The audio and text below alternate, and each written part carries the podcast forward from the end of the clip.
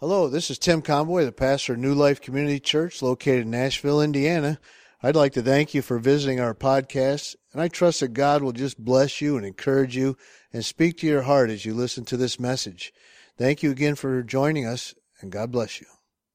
So, with that, if you would open up your Bibles to Ecclesiastes 3, you know it is the end of 2015 almost and typical when you begin to talk about time and seasons and transitions. We always read from Ecclesiastes 3, the first eight, first eight verses. I'm going to read them and I'm going to share a little story. Time for everything.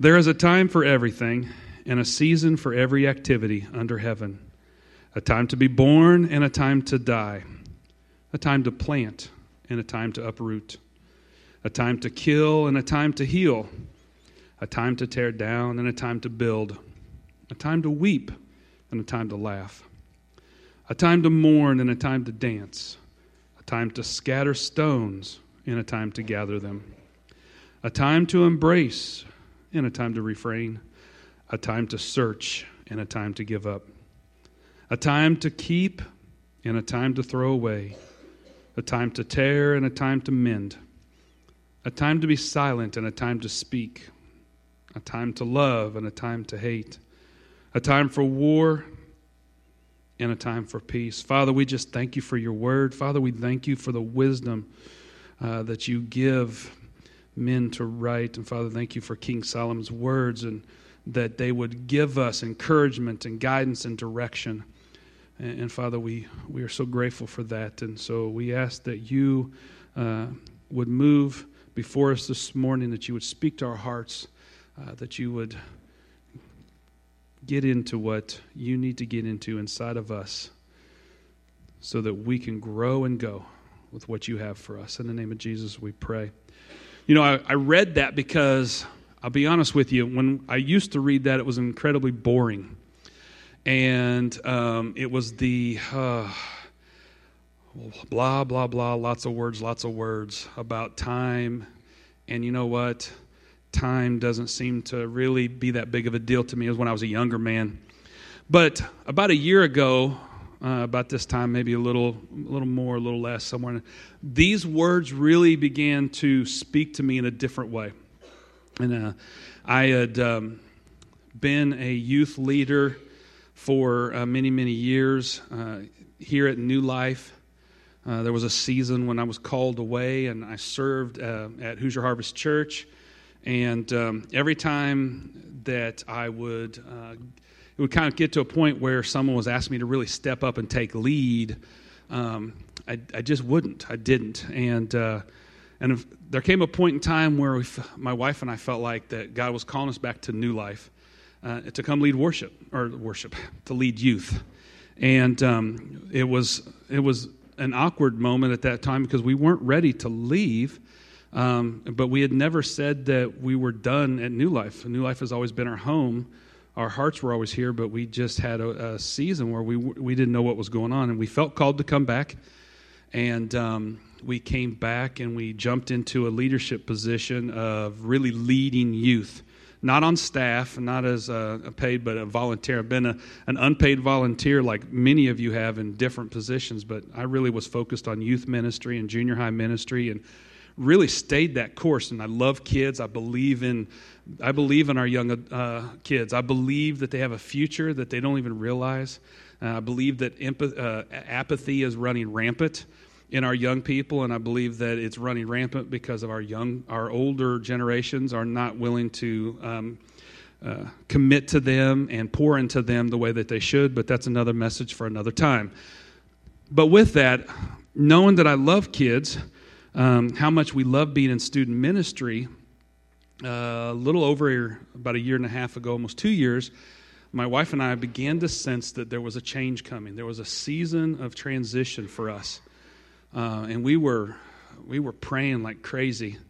Not that we aren't always, but you know, we were really praying at that moment and like, God, what do you have for us? And in fact, is we had different words coming to us. Uh, we had had a couple of different people from different regions of the country, and um, you know, saying things. You know, like if you want to, if you feel called to plant a church, man, we will help get you resources. We'll get you plugged in with someone. Um, you know, we'll we can help you with that. And we began to pray. Okay, God, are you calling us away and to go do that? And we felt like we weren't supposed to do that, and we began to say, well, okay, you know, maybe we're just going to step out of youth ministry for a while and we're going to go do something else. Um, we're just going to go somewhere. Maybe we're just going to go somewhere and kind of, you know, disappear for a little bit because uh, we're always really busy and kind of at the front of what's going on. And so we thought, well, maybe that's a season that's about to come up. And we, we really just weren't sure. In fact, is I approached some of our young adult leaders and said, hey, do you, I was actually I really wasn't asking God. I was kind of probing them and saying, "Hey, do you feel like God's calling you to begin to lead our youth group now?" And you know, and in fact, as one of them said, "Yeah, yeah, I think I am." And and then like within a month, um, he actually left our youth group and he left the church and he went on to do another ministry that God called him to. It was really cool, but I was kind of like, "Dude, you said you were gonna take over the ministry, and now you're not here. What the heck does that mean?" And um, and so we still we just continued to pray about this and pray about this and pray about it. And we felt like god was transitioning and taking us to a new season. And and then I, I was talking to tim one day. It was kind of in passing in between services. He was trying to get a cup of coffee real quick. And he's like hey man, we need to we need to get together pretty soon. And i'm like oh that'd be great. I love meeting with him. And i loved meeting coming in and talking to the elders and casting vision for what we wanted to do with youth. And um, so I was like, yeah, man, I'm all excited about that. I'm ready to do that. And, and uh, he said, well, holidays, we'll, we'll wait till afterwards. And, uh, you know, we'll let the new year roll in and we'll get together. And I'm like, okay, yeah, that sounds good. That sounds great. And two days later, he texts me. He's like, no, we need to meet now. And when you get that kind of text, you're like, I'm just a volunteer, man. You can't fire me. And, and so I'm like, okay, well, let's see if I can push off the meeting a little bit because I'm working on the north side of Indianapolis. We're living in Greenwood. And I'm like, I really hate for you to drive all the way up here. How about if we wait till the weekend? I'll meet you. And he's like, no, we need to meet. I'll come all the way up there. I'm like, okay, all right, that, that's good. Of course, now I'm telling my wife, you know, and she's, she's like, oh, are we getting fired? We're volunteers, you know. And I said, nah, I don't know, you know, maybe. And, and so, um, so we meet, he shows up, and he brings his wife. He brings Jerry. And that was a little different. I wasn't prepared for that. And then, you know, so I was like, oh, well, hey, Jerry, you know, I'm glad, glad you're with him. And he said, well, you know, I, I brought her, you know, female tends to, you know, deliver the blow a little better. And I'm like, what? Okay. So we sit down, we're making small talk, and, um, you know, and then finally I'm just like, all right, listen, you you want to meet. Let's let's get let's get to it.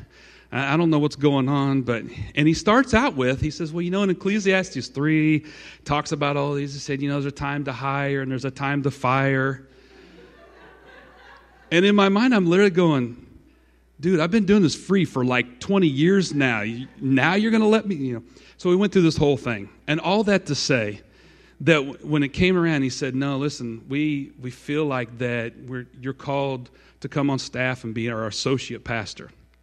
And, and so this passage to me now has a lot more meaning to me because it's kind of coupled with a fear of being fired.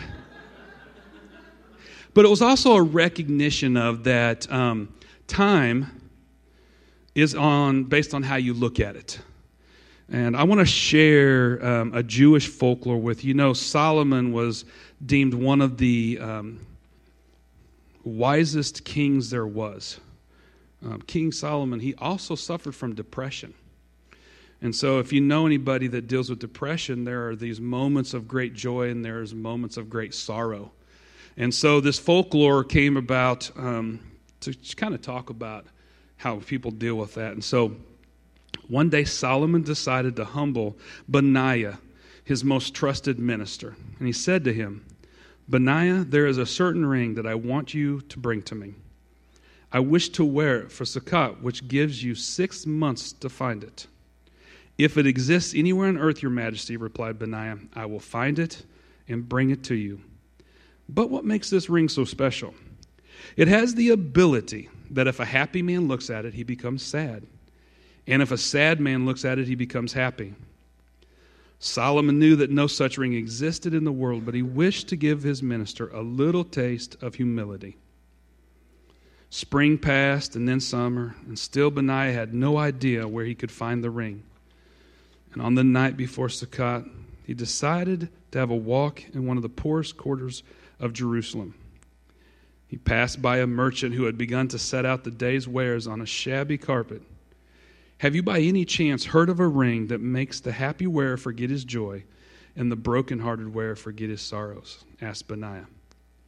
He watched the grandfather take a plain gold ring from this carpet and engrave something on it. And when Benaiah read the words on the ring, his face broke out in a wide smile. That night, the entire city welcomed in the holiday of Sukkot with great festivity. Well, my friend, said Solomon, have you found what I sent you after? All the ministers laughed, and Solomon himself smiled. But to everyone's surprise, Benaiah held up a small gold ring and declared, Here it is, Your Majesty. And as soon as Solomon read the inscription, the smile vanished from his face. The jeweler had written three Hebrew letters on the gold band. And those letters began the words, Gamza Ya'afur, which means, This too shall pass. This too shall pass is a concept of time. And it depends on how you're looking at that time. Because there are times when you are looking at things and they are, they are with sorrow, and there are times that you're looking at they are filled with joy. There is an element of within you that determines how you view and how you see that.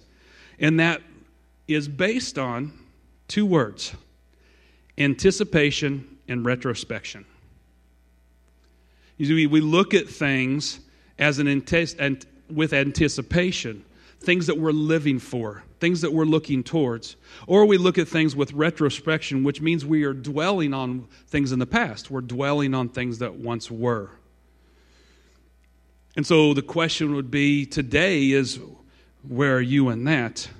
This ring had the ability when you looked at it, if you were going through a season, if you were going through a tough thing, you, were look, you could look at it and say, This too shall pass and be filled with joy.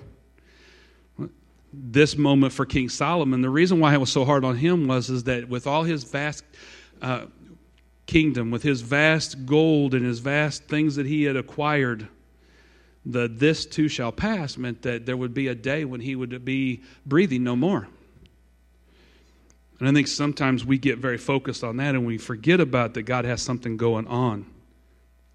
You see, humans have always marked time by significant events.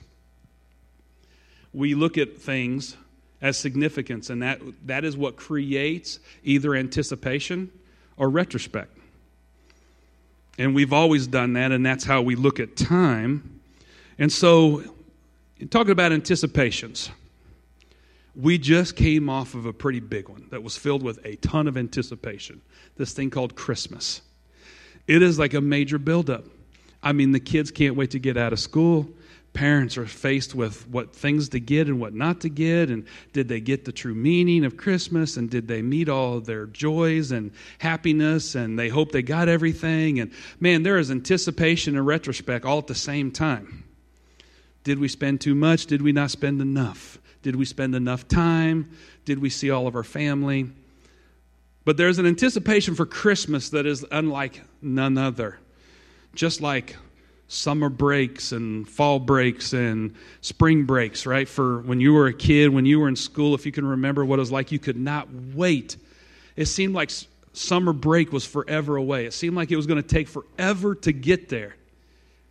And all of a sudden, once it got there, it was gone. It was like, doggone, now I got to go back to school already, right? That happens all the time. Vacations. I don't know if you've ever had a vacation you just could not wait to get to. It just seemed like it couldn't come fast enough, right? You're like, I mean, you're like checking off the days, you know, and you're doing everything, and you're just waiting, waiting, waiting. And then it's like the last day of vacation already. And you got to go back to work. It's the anticipation and retrospection. And that retrospection creates this um, feeling in you where when something happens, something that you were so waiting for, you could not wait for it to happen. And then once it happens, and all of a sudden it's in the past, then you find yourself going, that really happened two days ago? Did that really happen six months ago? Did that really happen 11 years ago? Churches are real bad about that all the time, right? We do something for the sake of doing it, and then somebody goes, Why do you do that? I'm like, I don't know, we've just been doing that forever. Well, like, what's forever? Like 30 years. Whoa, where's the anticipation of looking forward? We get caught up in what used to be or what happened or what, what was at any point in time. And in fact, is the older we get, the more milestones we have, the faster they appear to recede not just hairlines. It seems like things seem to go really fast. And you know, it's funny because I hear this statement all the time um, the older you get, the faster time goes. But when you're young, they say the time flies when you're having fun. So, which one is it? Is time flying when you're having fun, or is it because you're getting older, time is going faster? And I don't think it's either. I think it depends on which side of the coin you are looking at time. Are you anticipating for things? Are you in a retrospect mode all the time? I think it's healthy that we go back and forth between the two. We should anticipate. Um, and we should also look back. We're going to talk about those two things a little bit.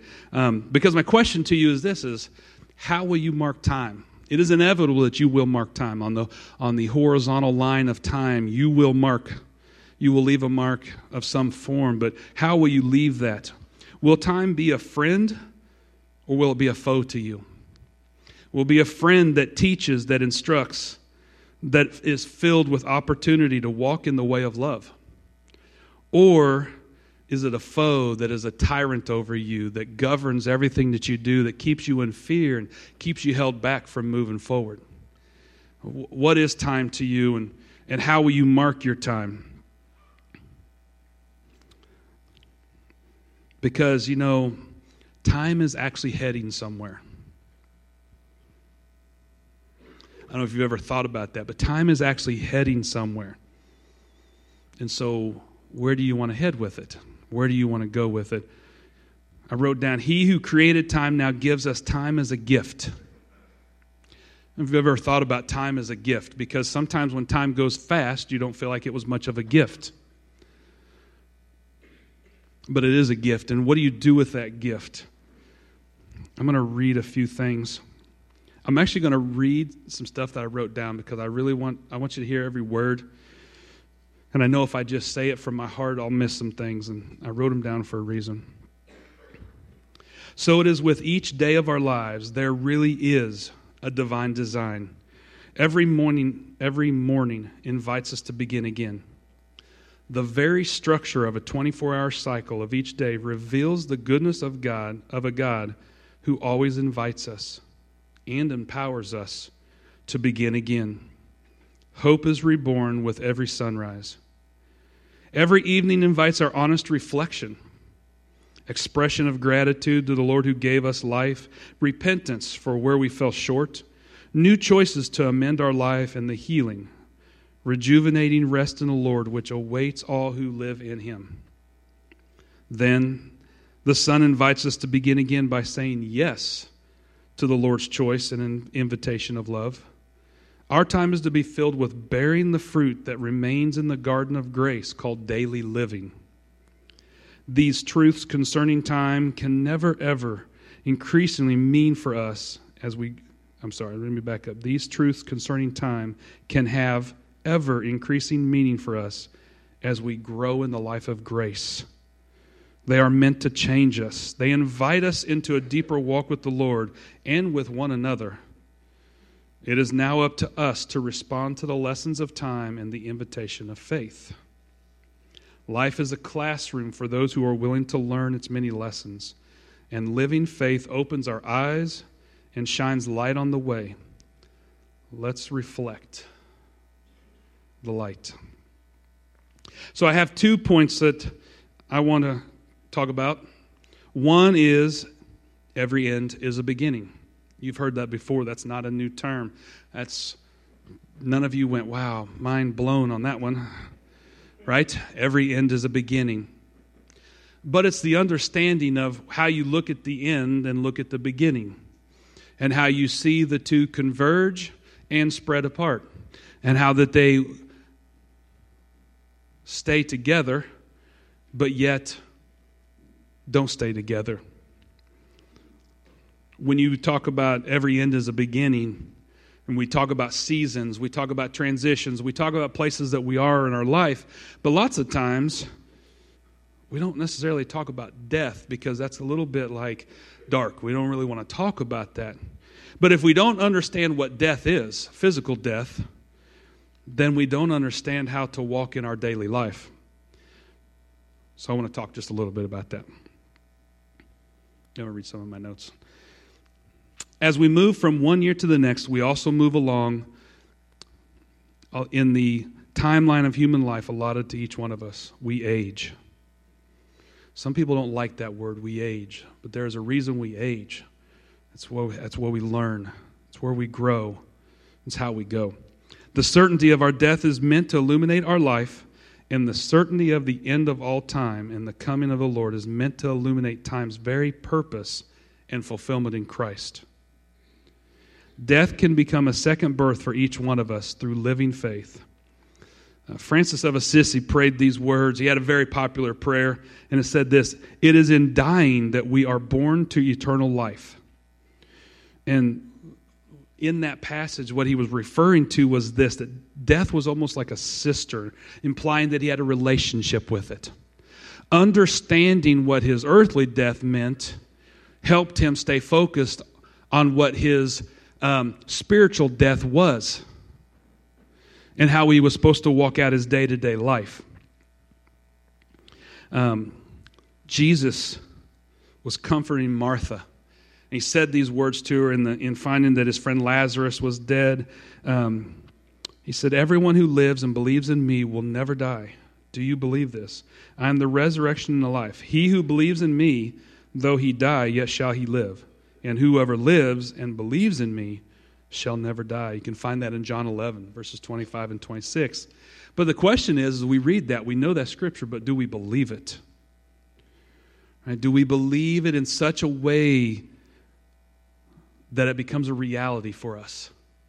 That our everyday is able to see those words and understand what it is to be alive in our death in Jesus.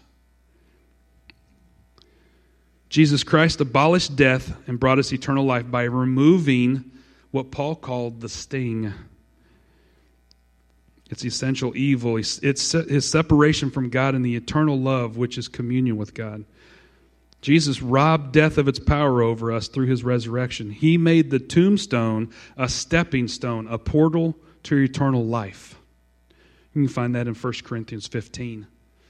Why am I talking about death? Because I think that it's very important if you understand what physical death is, it actually helps you stay focused on what you're supposed to be doing while you're here. We don't want to talk about it. Sometimes the anticipation of that is overwhelming. And because we get overwhelmed by the anticipation of the end of our days, we, send, we spend too much time looking back at what we didn't accomplish, what we failed to do, what could have been, instead of understanding where we are today.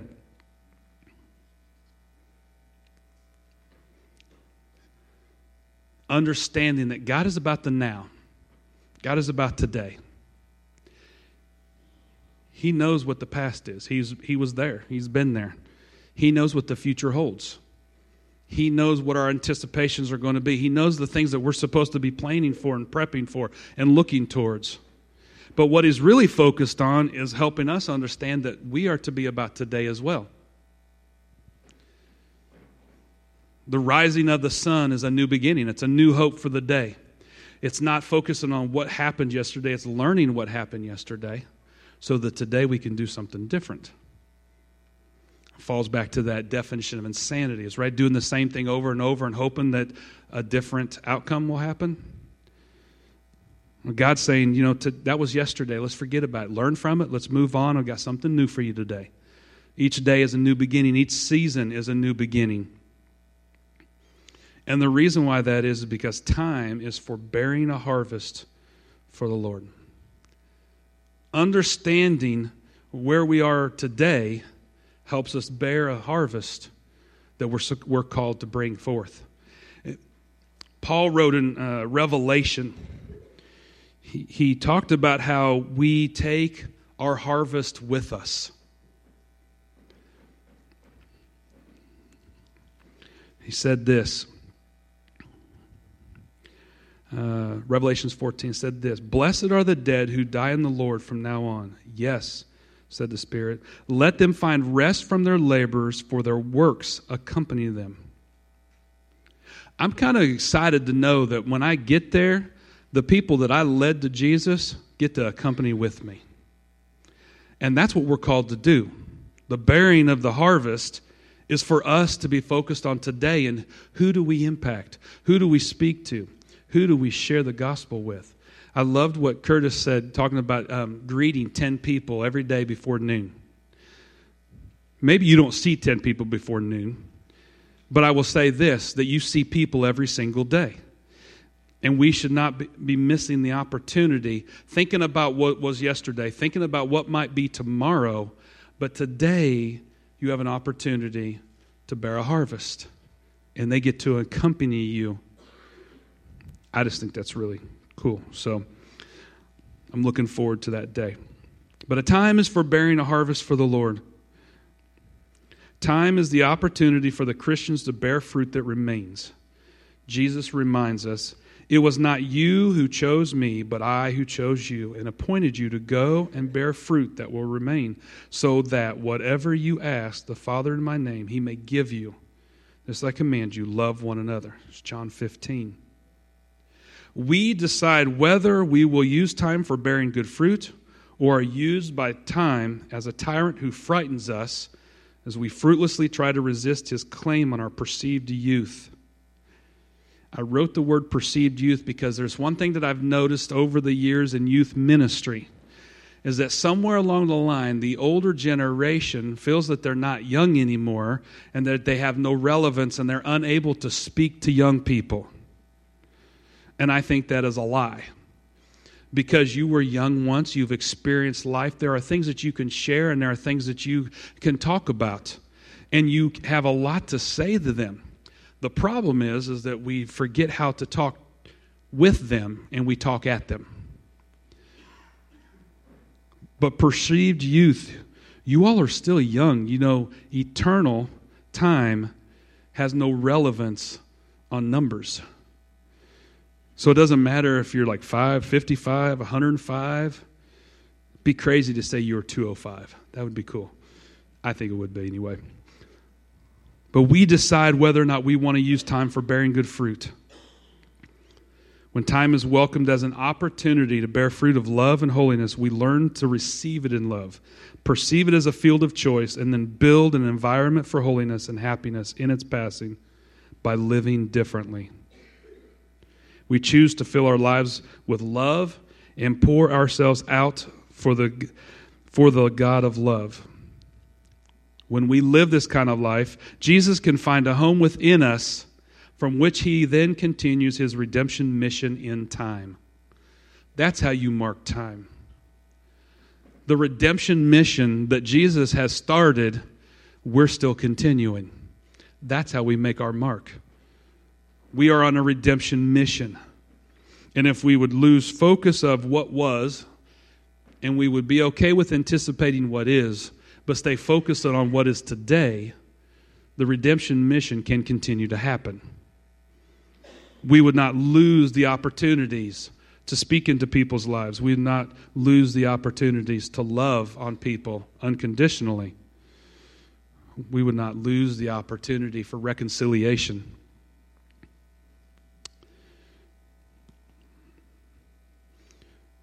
There is a a Latin phrase that all of you are, I'm sure, very familiar with.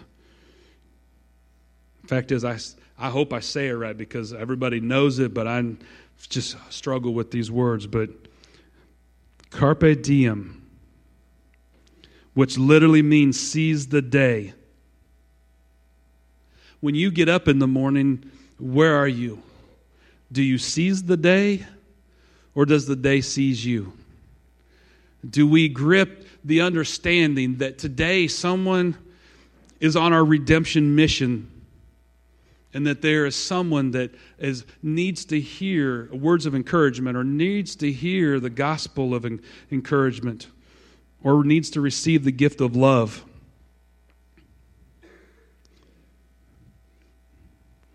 The phrase can take on a whole new meaning as we always journey towards the day of the Lord when he will return as king.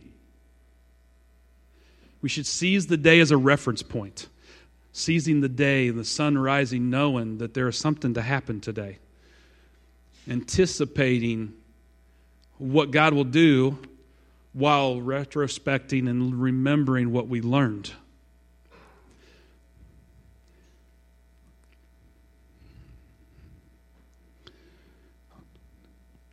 The ancient Greek writer Seneca wrote, It is not that we have so little time, but that we have wasted so much of it. In fact is, Paul went on to write to Ephesians. In Ephesians 5, he said, Look carefully then how you walk, not as unwise men and women, but as wise, making the most of time. As you consider the timeline, as God is on unfolding things in front of you, the words of walking in wisdom so that we won't look back and say, How much of it did we waste? can be avoided if we will look at each day and say, I will seize today and I will do what you have for me. I will go where you tell me to go. I'll speak to who you want me to speak to. I will take a hold of the day that you've given me. Today's time is a gift from God, and we need to do the most we can with that gift. And so, as we go into 2016, as we close the chapter on this one, could we, instead of dwelling it's cool when they do like the top 100 songs and the top 100 movies and whatever it is that they do of 2015. That's awesome. But could we take a moment to reflect and learn and then jump and go? And can we be looking forward to what is going on in 2016? I wrote this down. God is the author of time and yet is not subject to time. He is the God of now. He is focused on what is going on today because he knows what has happened and he knows what will happen. He's prepared. He's been preparing us. The question is, is are we ready to do that? So I'm going to ask you to stand and the worship team to come up. I think one very big key to 2016 and to looking at time differently and understanding that you do not have to be stuck in what has happened. You do not have to be fearful of what's going to happen. But there is one very key thing that you need to do, and that is to draw near to Him. That is to draw near to what He has for you individually and for what He has for us corporately. I want to ask you to just close your eyes.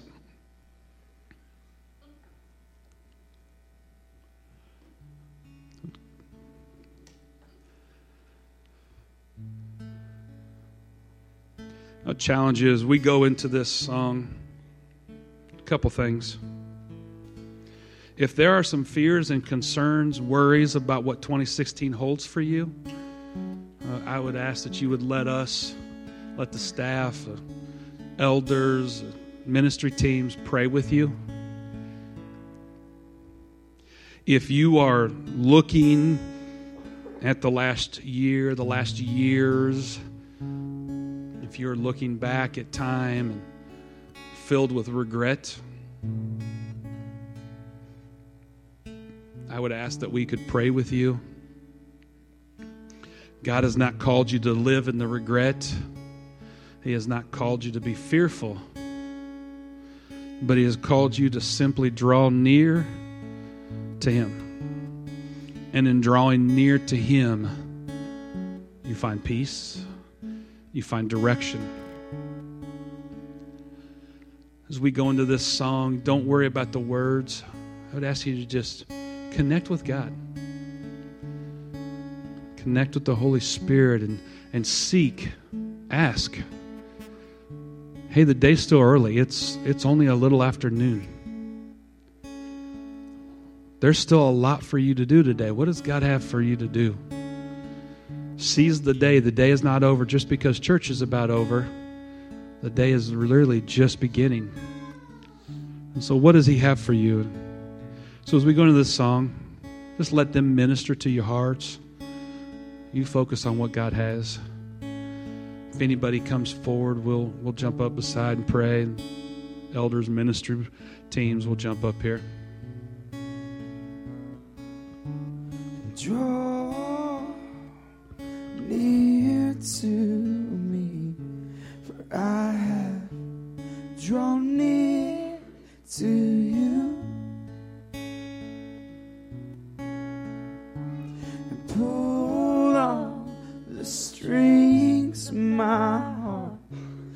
I long to respond to you.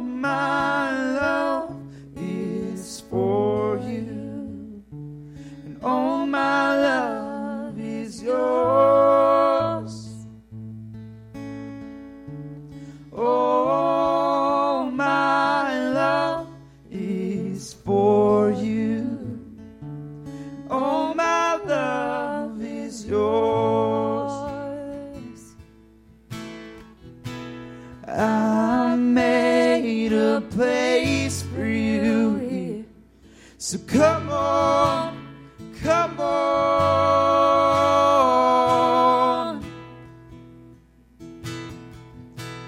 All things are possible here. So come on,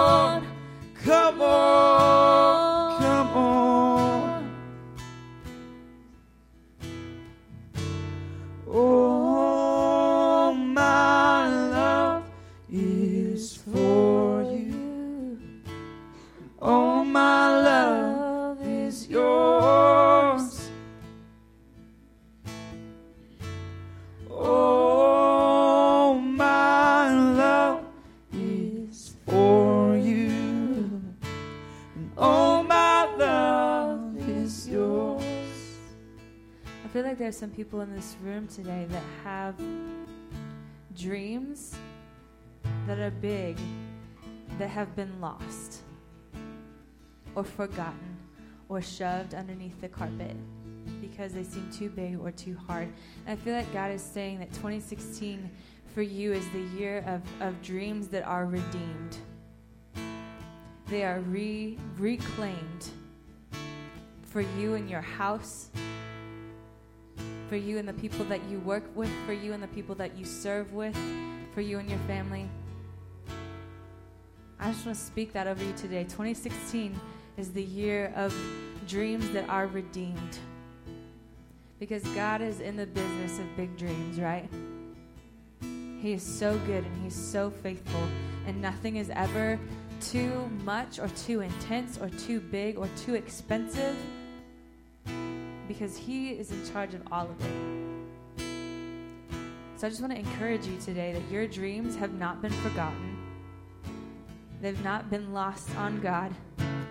He is aware of them and He is He is working on them behind the scenes where you can't even see right now. And I'm preaching to myself. God is aware of your dreams. He's not forgotten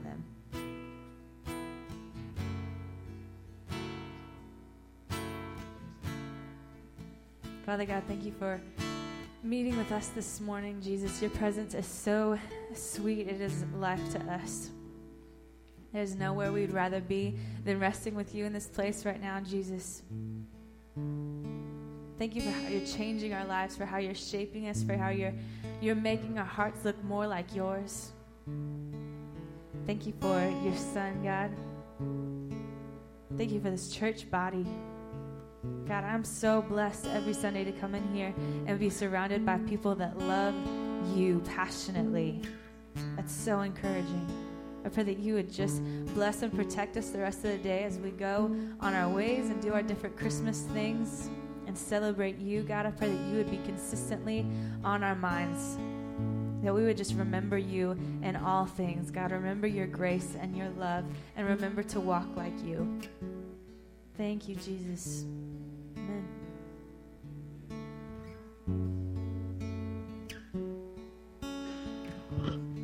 Have a great week. Love you. Celebrate with style. We'll see you next Sunday.